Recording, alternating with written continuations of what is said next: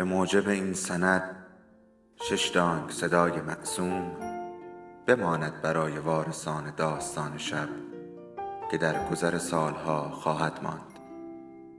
ارادتمند داستان شب.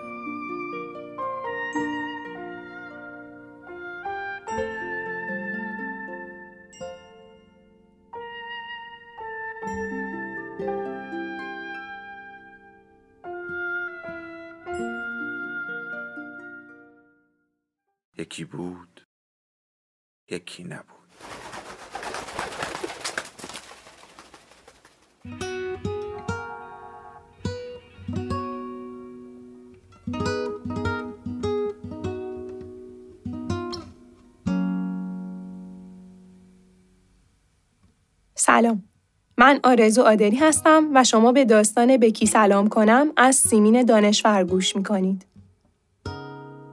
واقعا کی مانده که بهش سلام بکنم؟ خانم مدیر مرده. حاج اسماعیل گم شده. یکی یک دانه دخترم نصیب گرگ بیابان شده. گربه مرد. انبر افتاد روی انکبوت و انکبوت هم مرد. و حالا چه برفی گرفته. هر وقت برف میبارد دلم همچین می‌گیرد که می‌خواهم سرم را بکوبم به دیوار. دکتر بیمه گفت هر وقت دلت گرفت بزن برو بیرون. گفت هر وقت دلت تنگ شد و کسی را نداشتی که درد دل بکنی بلند بلند با خودت حرف بزن. یعنی خود آدم بشود عروسک سنگ صبور خودش. گفت برو تو صحرا و داد بزن. به هر که دلت خواست فحش بده. چه برفی می آید. اول تو هم میلولید و پخش می شد. حالا ریز ریز می بارد. و اینطور که میبارد معلوم است که به این زودی ها ول نمی کند. از اول چله بزرگ همین طور باریده و برف های قبلی روی زمین یخ بسته بود و مردم برف پشت هایشان را غیر از سکوچه پس کوچه ها کجا بریزند؟ آمد و رفت کار پهلوان ها و جوان های ورزشکار و بچه های بیکله بود که مدرسه هایشان را تعطیل کرده بودند. اگر نمی بارید که گرانی بی سر و صدا بود و قحطی می شد و حرف از جیرهبندی آب و برق می زدند. و اگر می بارید که زندگی و مدرسه ها تعطیل می شد. دیشب برق خیابان علایی خاموش شد و کوکب سلطان همانطور زیر کرسی نشسته بود و به تاریکی خیره شده بود. تا به سرش زد. دلش شور افتاد. همچین شور افتاد که انگار تو دلش رخت می شستند. فکر کرد اگر از اتاق و از تاریکی بیرون نیاید دیوانه می شود. پا شد، کورمال کورمال آمد پایین و در سرما و تاریکی رفت دم در خانه ایستاد. سوز می آمد و بچه همسایه گریه می کرد. پری شب لوله آبشان ترکیده بود. سه روز می شد که آشغالی خاکروبهشان را نبرده بود. کوکب سلطان کارمند بازنشسته وزارت آموزش و پرورش خاکروبه چندانی نداشت که کسی ببرد. ترکیدن لوله آب هم به اساس او صدمه ای نرساند. اتاق او در طبقه بالا و در همسایگی آقای پنیرپور بود که دو تا اتاق بزرگ و آشپزخانه و مستراح در اختیارش بود و سه تا دختر دم بخت و یک زن لندهور هم داشت. در و همسایگی لقبش داده بودند آقای پنیرپور چون که سر خیابان ژاله لبنیات میفروخت و به هیچ کس نسیه نمی‌داد. حتی به شما. و اسم اصلیش آقای شریعتپور یزدانی بود. کوکب سلطان برای وضوع و غذای حاجت می‌رفت پایین. آب هم از شیر آب آشپزخانه پایین برمی داشت. آشپزی چندانی هم نداشت. با این دندانی که مرتب می‌زد و لسه و زبانش را زخم کرده بود. اتاقش هم یک کف دست اتاق بیشتر نبود. اساسی هم نداشت. دار و ندارش را جهیزیه کرده بود و به خانه دامادش فرستاده بود. کوکب سلطان از زیر کرسی پا شد و به تماشای برف پشت پنجره ایستاد.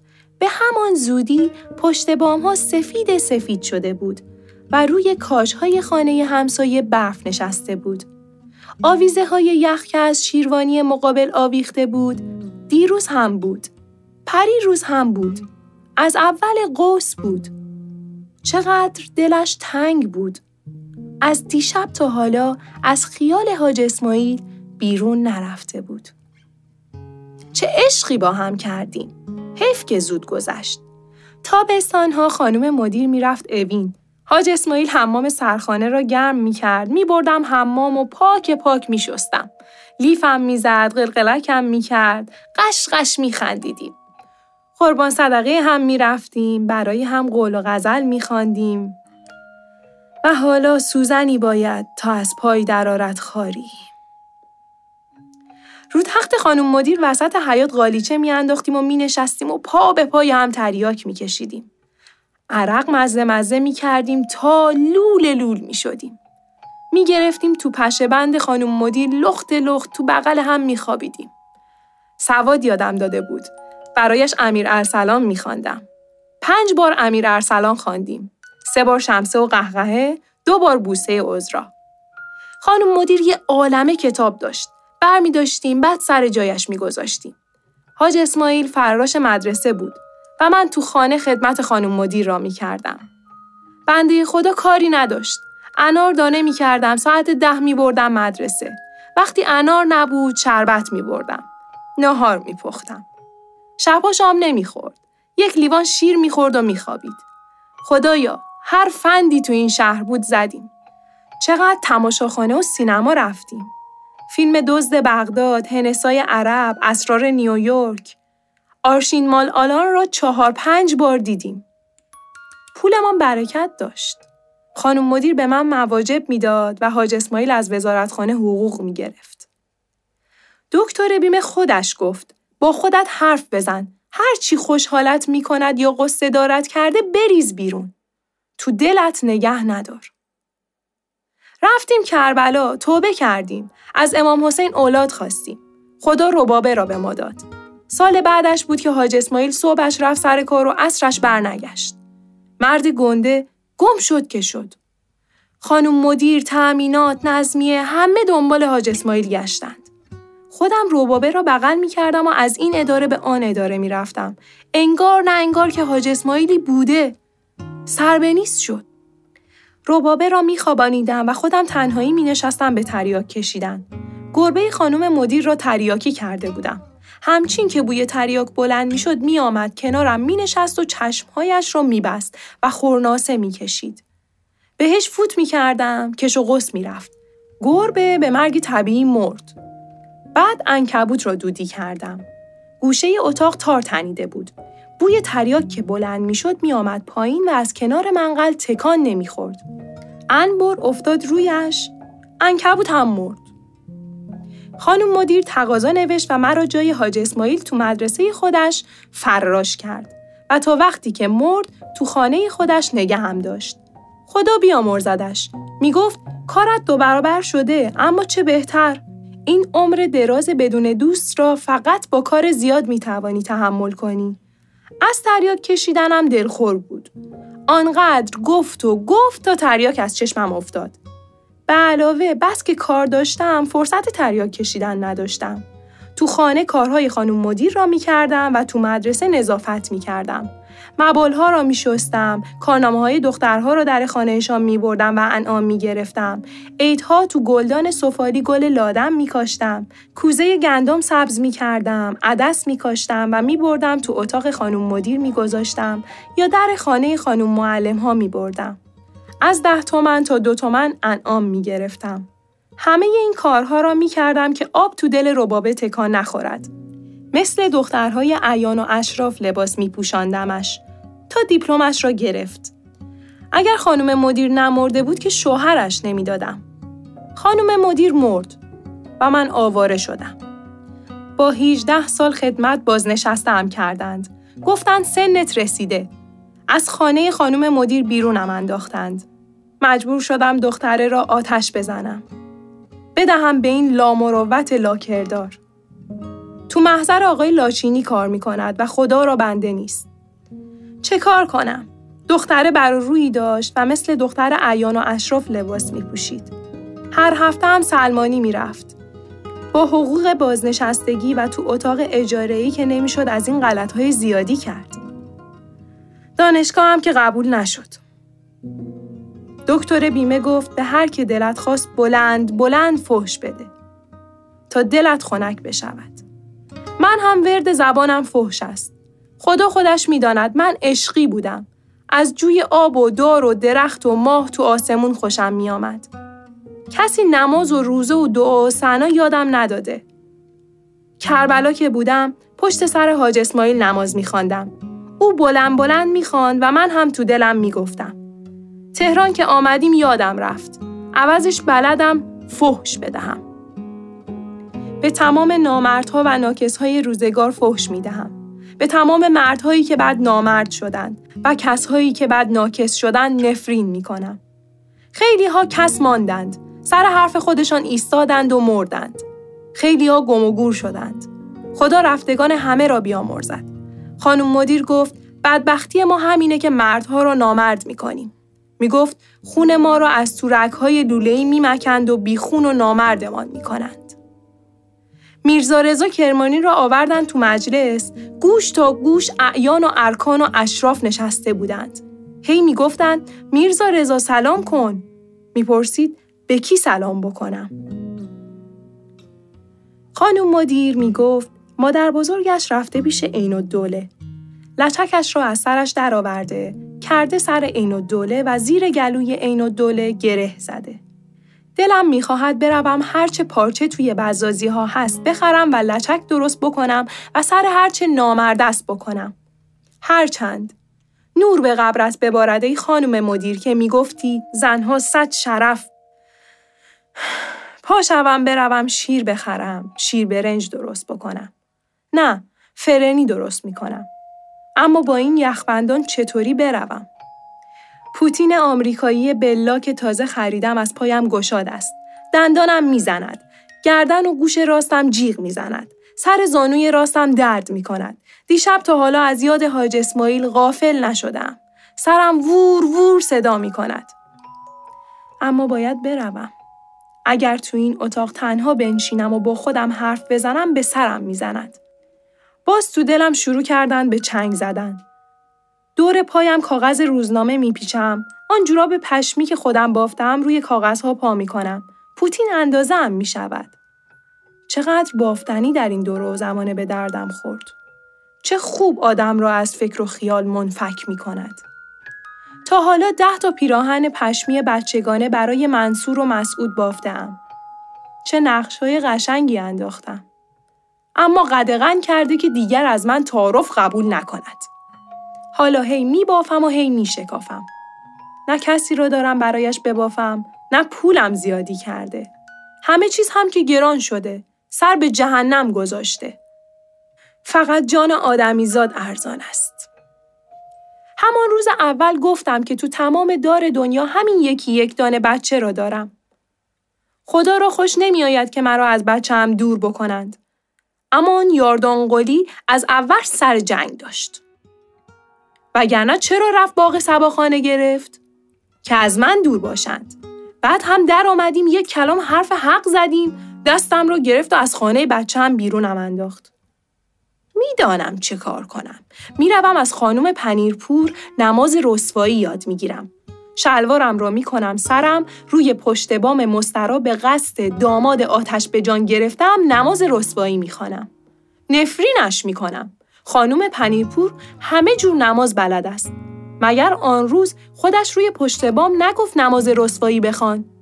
پنجشنبه شبها روزه آقای راشد را می‌گیرند و صدای رادیویشان را بلند می کنند تا در و همسایه هم بشنوند. دلم می‌خواهد آواز قمرالملوک وزیری را بشنوم. مثل بلبل چهچهه می‌زد. خانم مدیر چند تا صفحه قمرالملوک داشت. نفهمیدم نصیب کی شد. تابستانها خدا بیامرزدش می‌رفت اوین درکه مدرسه هم که تعطیل بود حیات را آبپاشی مفصلی می کردیم. گلهای اطلسی را که خودمان کاشته بودیم آب می دادیم. زیر داربست مومی نشستیم، گراموفون را کوک می کردیم و صفحه قمرالملوک می گذاشتیم.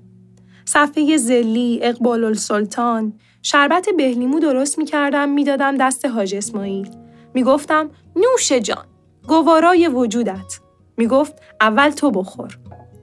اگر روبابه یک توکپا می آمد و منصور و مسعود را هم می آورد چقدر دلم باز می شد.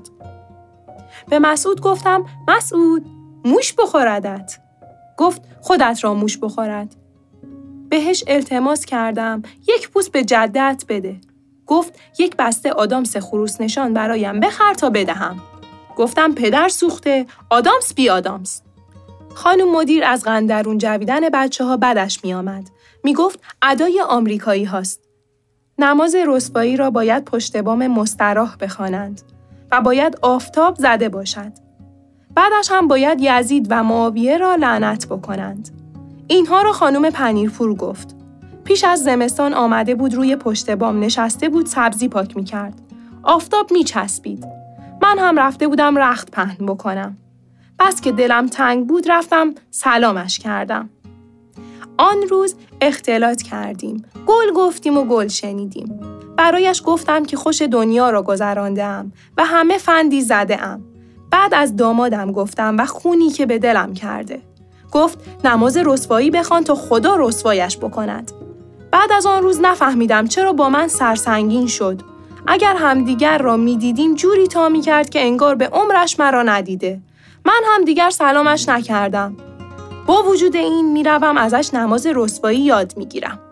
کاش آفتاب بود و پشت بام مستراح آنقدر برف ننشسته بود. خدا لحاف پارهش را تکان داده. همه جا پنبه لحاف بزرگش ریخته و باز هم دارد میریزد. استغفر الله. نه خیر، کلم خراب است. آدم نمی‌شوم. زن، بس که کفر گفتی این همه بلا به سرت آمد. یک کلام در آمدیم گفتیم سر عمر تو را می‌گویند مرد. خودت و برادرهای نرقولت بچه هم را کشتید. زن آبستن پا به ماه با یک دست قابلمه بچه را گرفته با دست دیگرش دست مسعود تخم سگ را گرفته. لباس همه ایتان را می‌شوید، اتو می‌زند، نهار میپزد، شام میپزد. مادرت همهش تسبیح میاندازد و فرمان می‌دهد. برادرهایت انگار کلفت گیر آوردند. خودت از محضر که میایی خبر مرگت اوراقی. بچه هم آب گرم میآورد پایت را می‌شوید. روی میخچه هایت سنگ پا میمالد. خودم با دو تا چشم کور شده ام دیدم. خانهشان که می‌رفتم یک من می‌رفتم صد من برمیگشتم. آنقدر بد اخمی می کرد و مادرش سرکوفت به من و بچم می‌زد و برادرهایش آنقدر هروکر می کردن که از جان خودم سیر می شدم. خیلی کم آنجا می رفتم. یک روز عصر رفتم دم کودکستان مسعود بچم را ببینم دیدم روبابه یک دستش قابلمه بچه و سبد خریدش است و با دست دیگر دست مسعود را گرفته زن پا به ما روی برف هی می لغزند و می آیند و مسعود هم نق می زند که بغلم کن مامان بغلم کن. بچه رو بغل کردم و با دخترم رفتم به خانه ایکبریشان. زیر کرسی تمرگیده بود. تخمه می شکست. مادرش هم گوشه اتاق داشت نماز کمرش می‌زد. برادرهایش هنوز نیامده بودند. گفتم تو واقعا مردی؟ نمی توانی خبر مرگت بروی بچهت را از کودکستان بیاوری؟ پاشنه دهنم رو کشیدم و هرچه از دهنم درآمد گفتم. از تعجب خشکش زده بود. از زیر کرسی پا شد و دستم را گرفت و کشان کشان از اتاق بیرونم آورد و از در خانه انداختم بیرون و به هم می گفت قول بیابانی زنکه پتیاره، دماده جادو، چه حرفها که نزد. و تازه دست بزن هم دارد. دخترم را کتک می‌زند. از در و همسایه ها شنیدم. شنیدم گفته مگر ننت با نان کلفتی و فراشی مدرسه بزرگت نکرده. حتی شنیدم دخترم منصور را بدون قابل زاییده. حالا باید 20 ماهش شده باشد. لابد حرف هم می‌زند. شنیدم مادرش گفته شکم دوم قابله می‌خواهد چه کند و خودش بچه را گرفته. همسایه ها هم کمک کردند. اینها را که شنیدم نتوانستم تحمل بکنم. پا شدم یک من نارنگی خریدم و رفتم دیدن دخترم. رنگش زرد مثل زرد چوبه. چه رنگی، چه حالی. نا نداشت تو رخت خواب بنشیند. و التماسم کرد که مادر اینجا نمان. پاشو برو نارنگی ها رو هم بردار ببر. اگر بفهمد تو آمده ای می‌گیرد میزندم. و حالا کو تا از رخت خواب در بیایم. یک عالم رخت چرک جمع شده. کفری شدم گفتم رو بابه مادرت پیشمرگت بشود. این که نشد زندگی این مردگی است. من و پدر خدا بیامرزد کیف دنیا را کردیم. تو چرا باید بسوزی و بسازی؟ مگر عمر را چند بار به آدمیزاد می‌دهند؟ پدرت تو رو قنداق می‌کرد لالایی می‌گفت میشستد گردشت می‌برد. گفت مادر دو تا بچه دارم نمی‌توانم طلاق بگیرم. به علاوه با من که بد تا نمی کند. گفتم برای کلفتی لازم نکرده بود این همه درس بخوانی. ای رو بابه بچه گول می‌زنی؟ دیگر می‌خواستی چه بلایی سرت بیاورد؟ در مدرسه مسعود هم قدغن کرده است که نروم. می‌روم قصابی، بقالی، لبنیاتی نزدیک خانهشان. بلکه یکی از همسایه های بچه هم رو ببینم. آنها لابد بچه هم را می‌بینند یا صدای آن سگ هرزه مرض را میشنوند. شنیدم روبابه عینکی شده. بس که بچه هم درس خواند. ای دل غافل. لابد تو سر بچه هم زده که بچه هم عینکی شده. چه چیزها که نمیشنوم. میشنوم بچه هم را زده سرش را شکسته. میشنوم مسعود را زده. از گوش بچه خون آمده. میشنوم نفرین هایی به دامادم می کنم که اگر یکیش بگیرد برای هفتاد پشتش بس است. اما چه کنم که همیشه ظالم سالم است. ای رو بابه من و بابایت هرچه کیف تو این دنیا بود کردیم. از تو هم چیزی دریغ نکردم. گفتم تا تو خانه منی زحمت نکشی. وقتی رفتی خانه شوهر زحمت می‌کشی. اما دیگر نمی‌دانستم به این اندازه. خواهرهای بیشش مرویش ناخوش که می‌شوند میآیند منزل مادرجان اتراق می‌کنند ای مادرجان و کوفت کاری ای مادرجان و زق نبود کی ازتان پرستاری می‌کند ربابه ربابه بدو آب میوه بیار بدو شوربای جوجه بپز بدو برو شیر بخر گرم کن بده زهرمار بکنیم خانم مدیر خدا بیامرز می‌گفت نمی‌گذاری آب تو دل این بچه تکان بخورد می‌گذاری به درس و مشقش برسد. سعی داری ربابه را از طبقه خودش در بیاوری. دیگر نمیدانی که زن معناعا از طبقه زحمتکش است. نور به قبرت ببارد زن. عجب دانا بودی. پاشوم بروم شیر بخرم شیر برنج درست کنم. نه فرنی میپزم. این دندان بدمصب بد جوری می‌زند. دکتر بیمه گفت هر وقت از تنهایی به سرت زد بزن برو بیرون. پا شد. تو آینه نگاه کرد. بن موها سفید شده بود. بعد به قرمزی می‌زد و ته موها سیاه پرکلاقی بود. بیخود نبود که دامادش لقبش داده بود دماده جادو. دیگر نمی‌دانست که آدم آه می‌کشد و موی سفید از قلبش بیرون می‌زند. سر ربابه که آبستن بود در ماه نهم سر قلبش میخارید. خانم مدیر می گفت بچه دارد مو در می آورد. می گفت موی بچه از قلب مادرش جوانه می زند. می گفت هر طور که حساب بکنیم با وضع فعلی زن معناعا از طبقه زحمت کش است. گوشه یک کرسی را کنار زد. یک تومان از زیر زیلو برداشت. حیف از آن دوتا قالیچه کردی که جهاز کرده بود و به خانه همچون دامادی فرستاده بود. چادر نمازش را سر انداخت و با چتر عنابیش از در حیات درآمد. با احتیاط راه می‌رفت و دست به دیوار به ناودان آهنی به پنجره های آهنی خانه های مردم می گرفت. کاش دندانش را درآورده بود. اما بیدندان و با آن همه چروک نمی‌خواست جلوی مردم ظاهر بشود. بایستی تمام خیابان علایی را می‌رفت. بعد میانداخت پشت سازمان برنامه در خیابان شاه آباد همه جور دکانی بود. می توانست از بغل کلانتری برود خیابان ژاله و از لبنیاتی آقای پنیرپور شیر بخرد. شیر تمام شده بود. نه شیر تو شیشه بود و نه شیر پاکتی و نه شیر معمولی. خراب بشوی تهران روی سر ناکس ها و نامرده و اخته ها خراب بشوی با آن زمستان های سخت و سرد و تابستان های گرم خشکت نه رودخانه ای، نه دار و درختی، نه جوی آبی. به قول خانم مدیر مثل یک تکه جوهر روی کاغذ آب خشکان پهن شده. همه جا دویده. مثل خرچنگ به اطراف دست انداخته. ای شهر خرچنگ قورباغه‌ای خراب بشوی به قصابی رفت زن آقای پنیرپور داشت گوشت می خرید. یک ران سفارش داده بود. جعفر آقا داشت ران را تکه تکه می کرد و با ساتور استخوانها را دو نیمه می کرد. گوشت خوشرنگ غیر یخزده گوسفند ایرانی بود. گفت دو کیلو و هفتصد گرم. خب بیخود که مردم لندهور نمی شوند و قبقب نمی اندازند. خانم پنیرپور روسری پشمی سر کرده بود. دستکش دستش بود. روی کت و دامنش پوستین پوشیده بود. از جیب کتش یک اسکناس پنجا تومانی در آورد و داد دست جعفر آقا. دست جعفر آقا بریده بود و پارچه ای که روی آن بسته بود خونی بود. منتظر ماند تا خانم پنیرپور رفت. دست دراز کرد و یک تومان را داد به جعفر آقا. جعفر آقا کمی پیه و چربی و پوست و یک ذره گوشت و یک استخوان یخ زده از روی پیشخان برداشت و تو ترازو انداخت. کوکب سلطان گفت جعفر آقا گوشت یخزده نمی‌دانم مال کدام گورستان را به من یکی نده.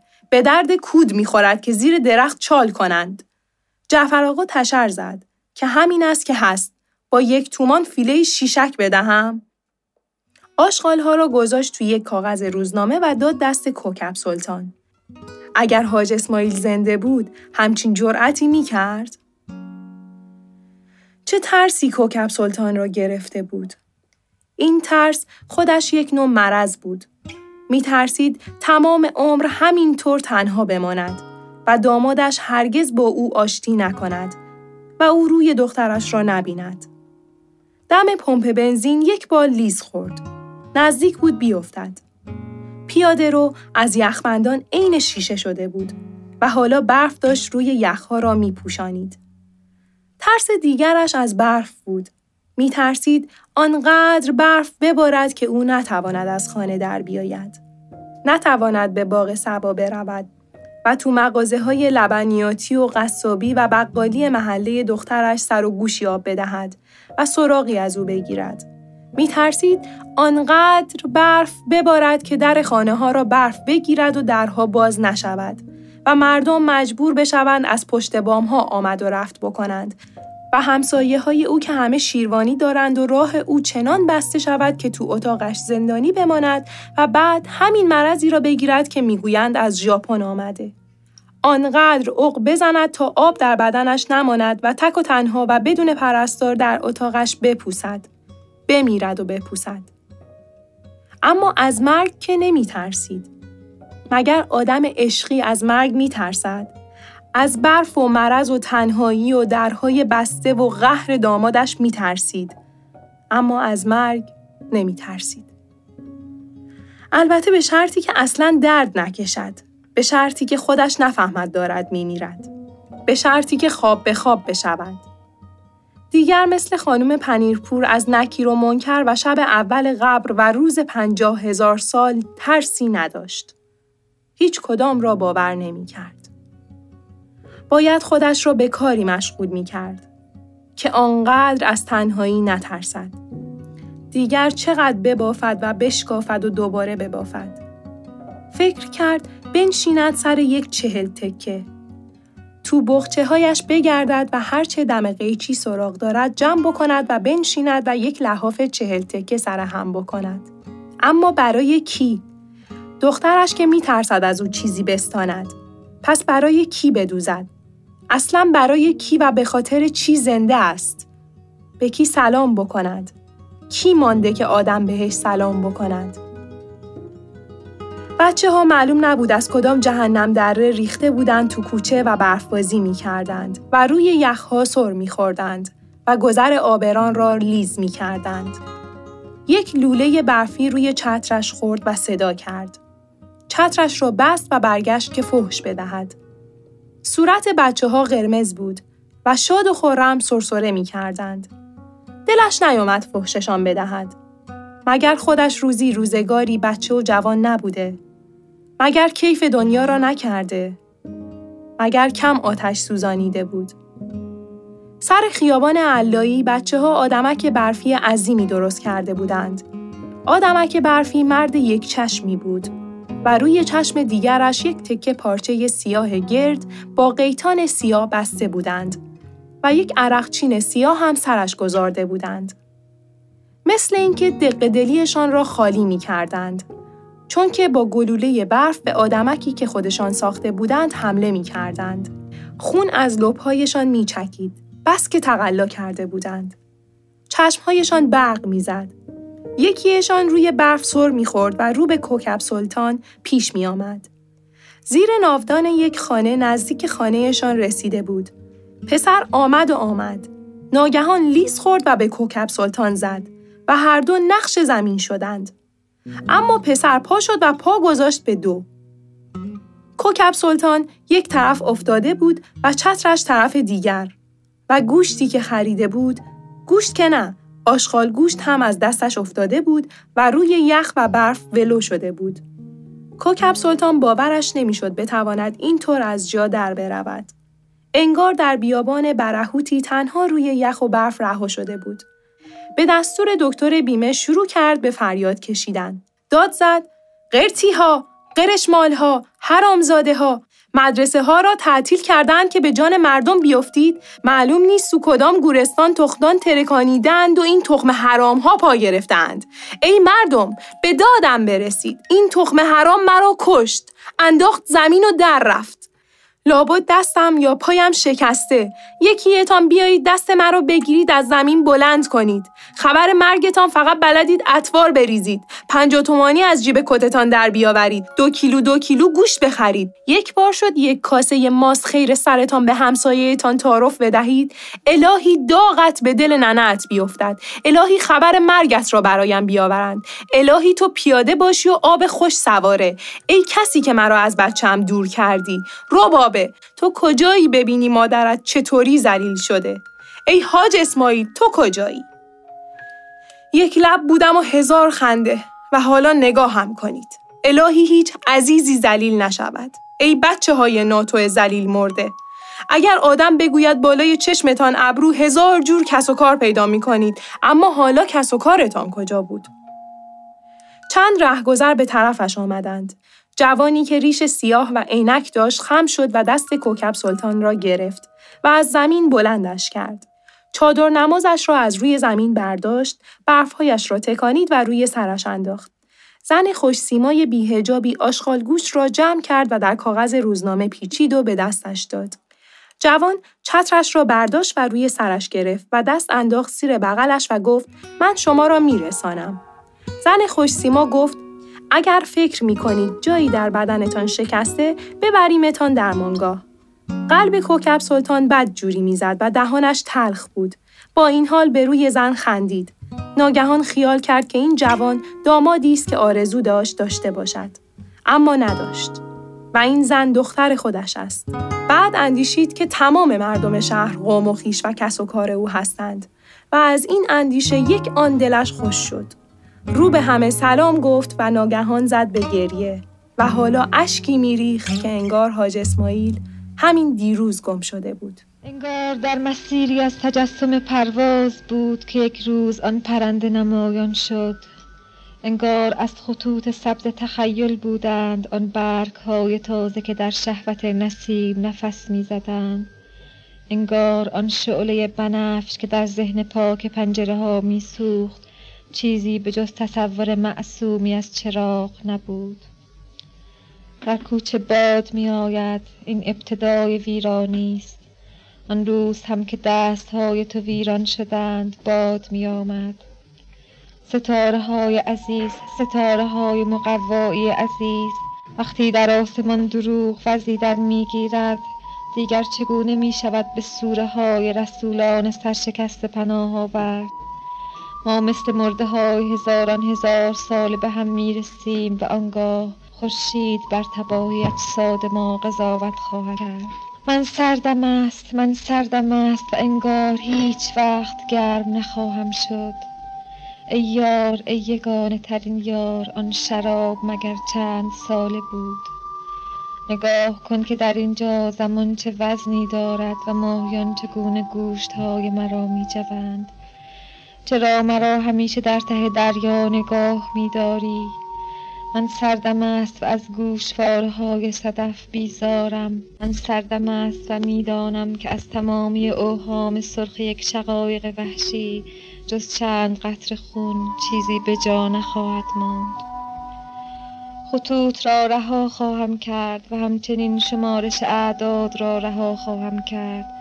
و از میان شکلهای هندسی محدود به پهنهای حسی وسعت پناه خواهم برد.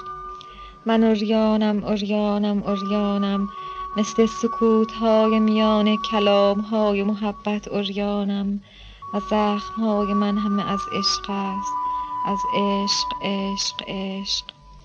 من این جزیره سرگردان را از انقلاب اقیانوس و انفجار کوه گذر دادم. و تکه تکه شدن راز آن وجود متحدی بود. که از حقیرترین ذره هایش آفتاب به دنیا آمد.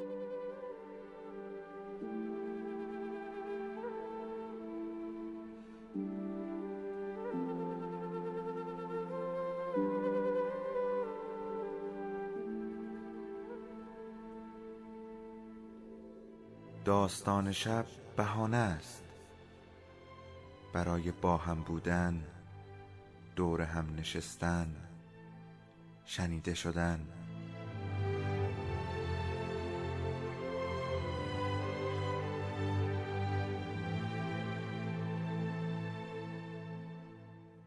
صدای افسانه ها رو میشنویم